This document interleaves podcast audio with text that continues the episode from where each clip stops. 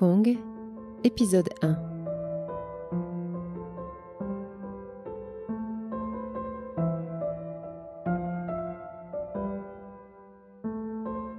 Je m'appelle Sun Fong et je suis né le 15 décembre 1929 à Rouy.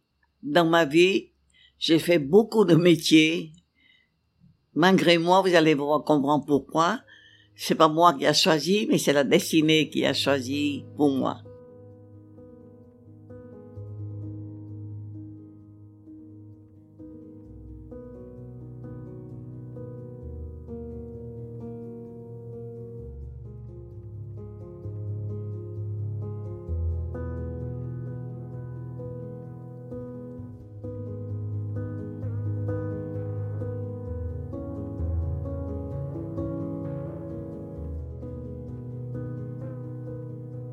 Mon enfance, c'était mon bonheur.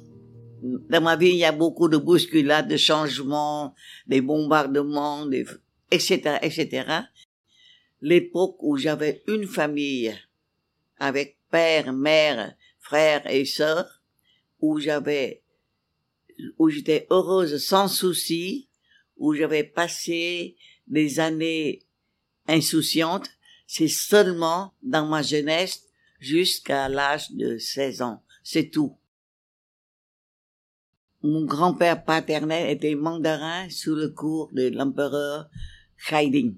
Et ma, mon grand-père maternel aussi, mon grand-père paternel a présenté son fils qui est mon père et mon grand-père maternel a accepté parce que les deux familles ont eu une même situation. Ce temps-là, c'est très regardé cette situation familiale du même rang.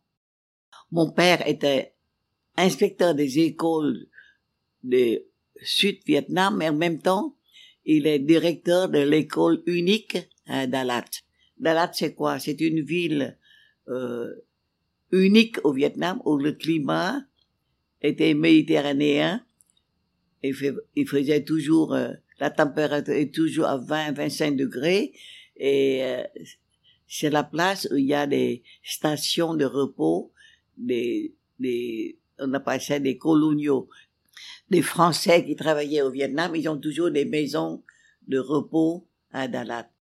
Derrière l'école, il y a une rangée d'une vingtaine de cerisiers centenaires, toujours en fleurs, au mois de Tết, c'est-à-dire de l'année lunaire vietnamien. Et à chaque année, comme ça, on voit des tapis de fleurs, euh, euh, des cerisiers un peu rose pâle qui était comme un tapis sur le sol et, et ça porte une influence tellement forte dans mon esprit que dans les années où j'étais dans les abris souterrains à 9 mètres sous terre au milieu des bombardements, quelquefois me donner le courage de vivre, les couleurs des pétanes roses de mon enfance apparaissaient dans mes rêves c'est un peu lyrique, mais c'est une vérité.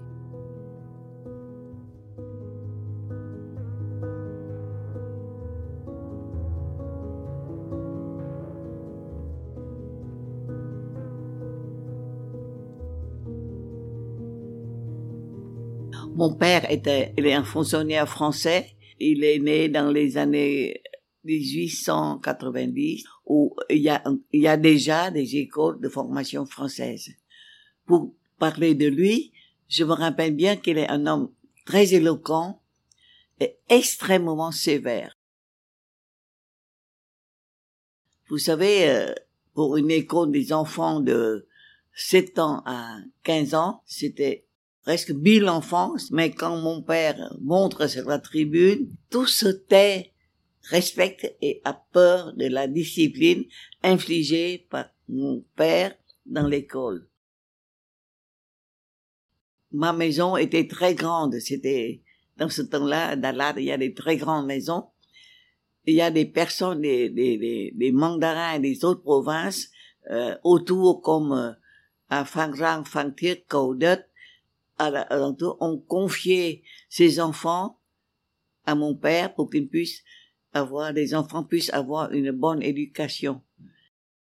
Dans ma maison, il y a toujours 18 enfants qui suivent l'étude. Et mon, mon père a, a cherché pour nous un précepteur très, très, très sérieux. Il y a des heures de l'étude, les heures de jouer ping-pong, les heures de jouer au, au billard, les heures d'autres jeux, et aussi l'étude du soir et le coucher. Et si quelqu'un sortait de ces disciplines, il a mis dans un, dans un registre et on ouvre le livre et si on, ce jour-là, Fouan se balade dans les rues avec des choses comme ça, le dimanche matin, imaginez-vous, un dimanche matin, dans la plein de fleurs, le ciel est bleu, etc. Mais nous, les 18 personnes, on restait coincés dans une chambre, dans une salle. Au milieu se trônait mon père avec Doum, son aide de camp, avec un gros rotin, et devant nous, c'est un lit de camp immense. Au moment où les Fouan est bavarde dans les heures d'études, sans parler, je dois me grimper sur le lit de camp et je dois me m'étaler sur un coussin. Et mon père me demande, avec ta faute, tu veux comme, tu dois avoir combien de rotins, de coups de rotin?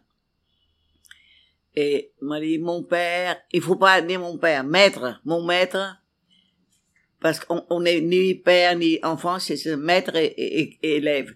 Maître, je dois avoir deux coups de rotin. Alors, euh, mon père cligne l'œil à monsieur, à Dourn, son, son aide de camp, il s'appelle Dourn. Et Dourn prend le rotin et me met deux coups terribles qui me brûlaient la chair, les fesses. Mais si on pleure, on a le double, donc il faut pas pleurer. On se retourne, euh, on, on, on, euh, on se prosterne devant mon père en disant la prochaine fois je ne le ferai jamais. Et puis tout en tremblant de, de douleur, on descendait le, ce lit de camp. Ma mère était derrière cette salle de torture euh, dimanche matin. Elle nous regardait, mais elle n'osait rien dire parce que c'était une discipline qu'il faut maintenir. Ma, ma mère a peur aussi de mon père. Alors, imaginez-vous, avec cette euh, punition avec cette discipline de faire, il faut dire qu'on est 18 maisons, 18 enfants très turbulents, mais dans la maison, les heures d'études sont des heures d'études, les heures de jeu sont des heures de jeu. Personne n'osait trop violer, et peu à peu, ça devient une discipline euh, volontaire, et ensuite, on supporte ça facilement.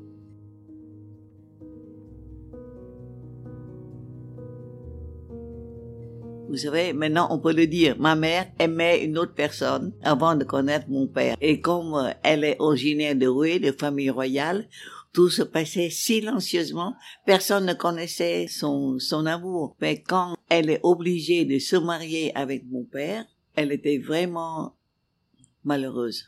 Ma maman, elle est une femme de famille royale à Roué, très douce.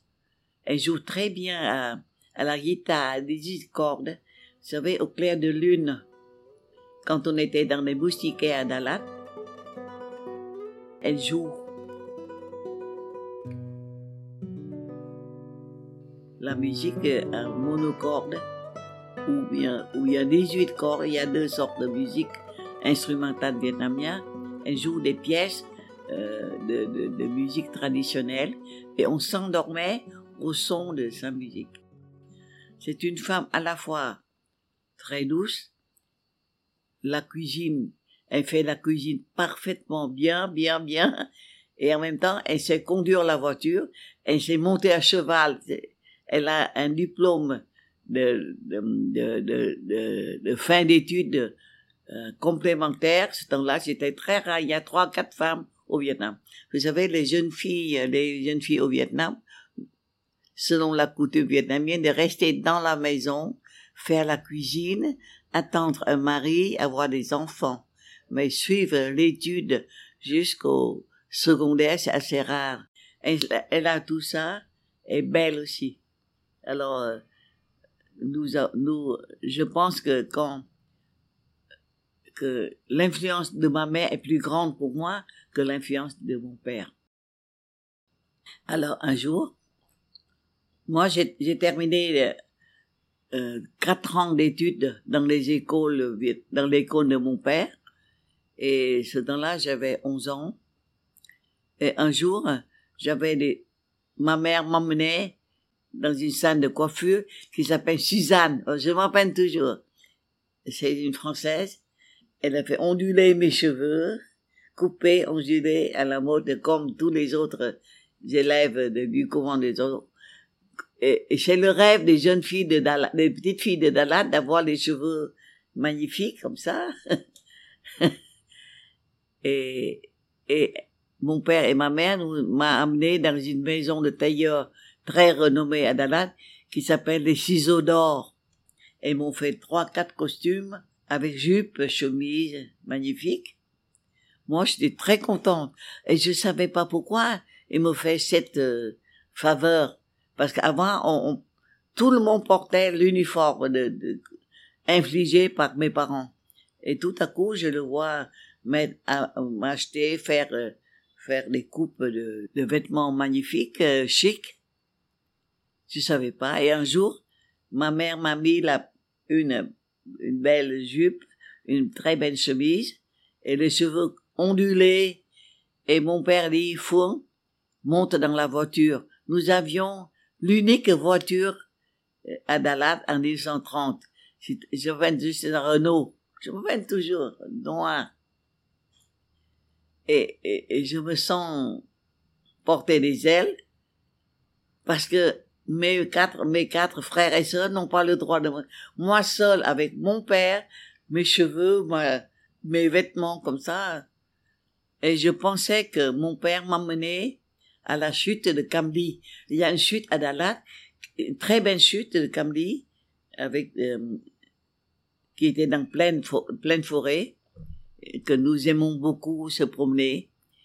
Je, il, conduisait la voiture vers la, vers la, la chute de Kamli, et je me sens fier d'être seul avec mon père.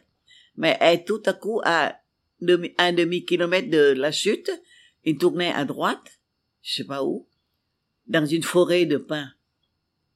Et, et je vois une grande maison cachée sous, un, sous une forêt de pins. Et mon père cheminait la, la voiture devant devant devant l'école, c'est le couvent des oiseaux, et je vois une mère avec une très grande robe noire et une châle qui, porte, qui portait de la, du front jusqu'à l'épaule. Et mon père et, la révérende mère se serraient la main et puis ils m'ont conduit à une, à une classe qui s'est située sur une colline aussi cachée dans les forêts de pins. Et, et mon père a dit, aujourd'hui, tu vas rester pour étudier au couvent des oiseaux il dit, travaille bien, je te prendrai, je te prendrai euh, ce soir. Et puis il s'éclipsait sans, sans un mot de plus. Et moi, je me trouvais toute seule dans une dans une classe où il y a une trentaine de, de Françaises. Et vous savez, à ce temps-là, à 9 ans ou 11 ans, je sais pas, je parlais pas français, je J'apprenais dans des écoles, mais c'est un, deux, trois, quatre, c'est rien, quoi. Et tout à coup, je me trouvais dans une classe où tout le monde parle français. Et juste au moment où j'arrive, euh, la, la, la révérende mère, la mère qui s'occupait de notre classe, faisait une dictée. Elle me donnait un crayon et j'ai un, cahier et elle fait la dictée. Vous savez, ça fait presque un siècle, je, je me rappelle toujours, ma première leçon de française, c'est une dictée qui s'appelle Un cyclone dans l'Atlantique. C'est difficile pour un enfant. Un cyclone dans l'Atlantique, je me rappelle toujours. Et moi, je sais pas, qu'est-ce que c'est? Je comprends rien. Alors, j'ai dit, mais tant pis, puisque, puisque il faut écrire, moi j'écris. Alors, j'ai écrit un, j'écris en vietnamien un, c'est comment, cyclone, je dis silon. J'écoute et j'écris en vietnamien. Et vous savez, ah, j'écris et la sueur tombait sur la feuille, toute trempée. J'ai dit, mais qu'est-ce que c'est que ça? Je comprends rien, rien. Bon.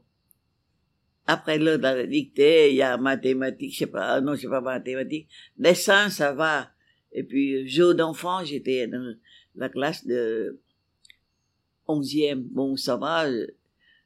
Je me débrouille avec les autres mais la dictée, c'est rien. Mathématiques, c'est très facile. Elle met deux, deux poupées avec un poupée, ça va être trois poupées, oh, très vite, je le sais, mais non. Et, euh, à la fin de, la fin de la classe, mon père était venu à la classe pour pour me, pour me transporter à la maison. Dans la voiture, j'ai pleuré, j'ai supplié, j'ai prosterné devant mon père, dit mon père, ne m'emmenez pas dans une école française, je peux pas, je peux pas. Il a rien dit. Tout à coup, il me conduisait au marché de Dalat, dans une maison où on vend des bicyclettes. Elle a dit que tu as très bien passé ton concours de, d'enfantin de l'école vietnamienne. Maintenant, regarde, il y a toutes les bicyclettes ici, là. Monte sur n'importe quelle bicyclette, j'achèterai pour toi. Vous savez, pour une enfant, avoir une bicyclette à soi-même, c'est presque irréalisable, c'est un rêve incroyable. Alors je regarde, je regarde, et je vois une bicyclette couleur dorée. J'adore je montais dessus et mon père achète pour moi cette bicyclette-là. Je me rappelle toujours, c'est la bicyclette euh, Saint-Étienne. Saint-Étienne. Et mon père fait, fait accrocher la bicyclette à la voiture et on revient chez nous. À la maison, mes quatre frères, mes 18 personnes, frères et sœurs et les, les élèves, regardaient la bicyclette et moi, fièrement, je tiens la bicyclette. J'oublie toutes les peines de l'école que je viens de passer. Et Tan, le précepteur, il a dit à ma maman, à ma maman, elle sait pas conduire la bicyclette, comment, pourquoi acheter pour elle? C'est, c'est, c'est, inutilisable. Parce qu'il faut savoir monter à la bicyclette pour acheter une bicyclette. Alors ma mère dit, bon, c'est toi qui doit des fournes à apprendre à, à, pédaler. Et comme je suis tellement émerveillé par euh, ce nouveau cadeau que j'ai oublié toutes mes peines du couvent des oiseaux. Le lendemain, mon père m'a dit, monte sur la, sur la voiture, il va me conduire. Mais comme il a dit que si tu viens pas à l'école, tu perds la bicyclette. Moi, j'ose rien dire parce que le rêve des bicyclettes est tellement immense. Et à ce temps-là, mon, euh, mon précepteur m'a, m'a aidé à monter euh, en, la bicyclette, à pédaler, à apprendre à conduire la bicyclette. Après trois, quatre séances, les genoux écrasés, les orteils, les chevilles un peu blessés, mais ça va. Et après même pas une semaine, je peux pédaler moi-même à l'école, trois kilomètres à l'école. Oui, voilà. Et, et ça, c'est la première leçon. Et j'ai oublié de dire ça. Le lendemain, j'étais venu à l'école, moins, moins malheureuse à l'idée de la bicyclette. Et à l'heure où euh, la révérende mère, euh, mère Marie Chantal, je rappelle, mère Marie Chantal, rendu les, les cahiers aux élèves et à la fin, elle, elle a rigolé. Elle dit, mes enfants, regardez ça. Elle a mis mon, mon livre, elle a ouvert la page. Je vois un zéro tout rouge avec tous les mots. Il y a des interrogations. Parce que j'écris en vietnamien, elle comprend. Elle a dit, mes enfants, j'ai jamais ri de ma vie comme ça parce que je comprends rien. Qu'est-ce qu'elle a écrit? Et c'est sûr que tu comprends rien. Qu'est-ce que tu as écouté, n'est-ce pas, Fourn Bon, moi, je, je suis comme ça, je rig, je, je souriais comme une, une, une folle parce que je comprends pas qu'est-ce qu'elle me dit. Voilà. Vous savez, au courant oiseaux, on a, le matin, il faut la prière. Je vous salue Marie, pleine de grâce. Au, au petit matin, au réveil. Au petit déjeuner, je vous salue Marie, notre Père, tête au ciel, etc. À la classe, première classe, je vous salue Marie. Sept fois, les prières chaque matin. Et moi, je comprenais rien. J'ai jamais, ma maison est bouddhiste. Je connais rien. Et je dois mettre les mains en prière. Je fais ça, mais je comprends rien. Bon. Et là, c'est dur parce que la mère Marie-Paul, qui nous occupait dans les dortoirs, elle a dit que, pourquoi tu fais pas la prière? Et moi, je sais pas qu'est-ce qu'elle me demande? je la regarde. Peut-être elle pensait que j'étais folle, quoi. Moi, je la regarde elle me regarde en hochant la tête comme ça. Pour aller à la toilette, il faut jamais dire à la toilette, ma mère, je peux aller à la sortie. Oui, c'est style avant-garde. Et moi, je sais pas qu'est-ce que c'est.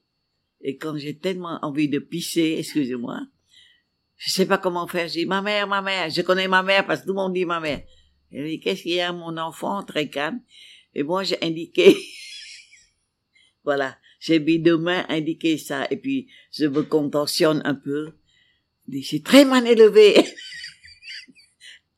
elle m'a, elle m'a, elle, était en colère parce que c'est une école de, de classe assez, assez, comment dit assez choisie. Une personne qui faisait des gestes comme ça, c'est, impensable. Mais pour moi, c'est, moi aussi, je, suis naturelle parce que je savais pas. Il faut m'aider. Et même, il y a là des, des dans ma classe, il y a quatre ou cinq Vietnamiens, mais elles aussi ne parlent pas vietnamien, pas français. Ce sont des, Fran des Vietnamiens, mais naturalisés français, et puis, peut-être, elles pensent que la langue vietnamienne est méprisable, parce que c'était une colonie, on était dans, sous la colonie française. Elles ne parlaient pas vietnamien, pas un mot. Et quand j'étais comme ça, elles rigolaient, elles se moquaient comme les autres françaises. Mais heureusement que à ce moment-là, à l'école de, à, cette classe-là, à l'âge de 10 ans, 11 ans, je me, je me rends pas compte. Je vous ai dit, euh, la première impression après deux jours de classe à l'école française. Et après ça, mais peu à peu, peu à peu, je commence à, à, à comprendre, à, à, comprendre un peu de plus en plus. Et après quatre semaines, je, je me sens bien parmi eux. J'ai, j'ai aucun complexe. Je comprends un peu, donc j'ai, j'ai pas, pas peur. J'étais très indépendante de nature, donc c'est comme ça. Et mon nom est Fouan. Et, et il a dit, tu n'as pas un nom de saint? Euh, comme Gertrude, comme Jeanne, comme j'ai dit non. Alors ils ont dit, ah cette femme, cette fille s'appelle Poum, Poum. Tout le monde se moquait de moi. Vous savez, euh, je m'en souciais pas, ça me, ça me gênait pas. Appelle-moi comme tu veux, mais après, tu sais, euh, j'étais euh, entré à la rentrée à la fin du, de cette année, classe de onzième, douzième. J'étais deuxième de la classe. Parce que pour les mathématiques, le dessin, la musique, j'étais mieux que, que qu'elle. Mais c'est seulement le, le, français et le vocabulaire et le grammaire. Et comme vous savez, ça me, ça me, ça me pousse à bien apprendre, à, à, à, parler, à demander, à expliquer. Et comme il y a des mères très gentilles, ils m'ont expliqué qu'est-ce que c'est, pourquoi tu fais ça, pourquoi. Et peu à peu, je comprends bien. Et après deux années de, d'études, c'est-à-dire j'étais dans la classe de dixième, neuvième, oh, j'avais aucune peur de, des enfants de l'école. Et mes mères m'ont beaucoup aimé parce que je suis très studieuse. je suis bien. Bon. Et, et naturellement, nous avons, j'ai lié amitié avec beaucoup des, des, des Français ce temps-là. Un jour, j'étais dans le dortoir, j'étais à j'étais à, à côté voisine d'une euh, camarade qui s'appelle Juliette Ricardoni. Son père était un. Après, je connaissais que c'était un grand, euh, comment dit-on, euh, livreur de liqueurs français dans tout le Vietnam. Une grande maison de, de, vin. Et euh, Juliette, on était très amis, on parlait beaucoup, on, on, jouait ensemble, tout ça. Un jour, au salut du drapeau, à chaque lundi, il y a un salut du drapeau, et le drapeau, il y a un drapeau vietnamien, et on, on appelle ça Annam. Ce temps-là, on appelle Annam et France. C'est pas Vietnam. Vietnam, c'est après. Un drapeau Annam et un drapeau français. Et on tire en même temps. Les deux. Et on, on a, euh, et les enfants, tous l'école était autour d'une grande cour et on faisait la levée du drapeau. Chaque lundi. Et j'étais avec mon ami à côté, là, comme ça. Et tout à coup, quand le drapeau Annam montait aux mains, l'ombre flottait sur euh, la pelouse, et tout à coup, Juliette, elle, elle, a, elle, elle, jetait un bond, elle a sauté, elle a piétiné sur l'ombre du drapeau Annam. Elle a hurlé Salanam, Salanam. Et moi, je j'ai aucune notion d'Annam, Viet France, rien. Et tout à coup, c'est fou, hein, je sens profondément blessé. Et ça, après, j'ai pensé que dans chacun de nous, il y a un côté nationaliste très caché. Et s'il y a une occasion, ça se débloque sans le, sans se savoir, hein, c'est fou. Avant, une minute avant, je pensais pas Vietnam, France, Annam, loin de ça. Mais quand tu piétinais sur le drapeau Annam, je me sens comme quelqu'un me frappait à la poitrine. Je dis, mais je suis annamite, et pourquoi elle, dit que le, le drapeau, c'est un sale pays ça me, ça me, ça me blessait profondément. Et seulement j'avais 12 ans. C'est fou. Hein. Et à partir de cette minute-là, je demande à la mère de me changer de lit. Je suis plus voisine de ma mon amie Juliette, et je parlais plus jamais avec elle. Et elle, elle cherchait beaucoup de fois à me voir. Elle me dit, mais Fourne, pourquoi tu es en colère contre moi? Tu es, tu n'es pas un ami, tu es, tu n'es pas un ami, quand, parce que j'ai mes boys vietnam, un que j'aime pas, c'est pour ça que j'ai piétiné sur le drapeau.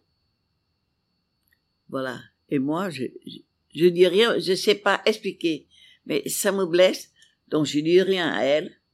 Et je suis étonnée que ma mère, la mère qui conduisait la classe, ne disait rien aussi. Tout le monde vient comme si rien passé. Alors j'étais revenue à ma maison, j'ai raconté l'histoire à mon père en disant que mais pourquoi il a piétiné sur le drapeau Annam en disant ça l'Annam, ça me blesse. Et vous savez qu'est-ce que mon père a dit? C'est pas ton affaire. Alors, je, voilà, c'est la première fois que je me rendis compte qu'il y a une injustice dans ce monde. Injustice très grave. Là, et, c'est une amie du oiseaux qui me fait monter ce sentiment jusque-là inconnu, insoupçonnable chez moi.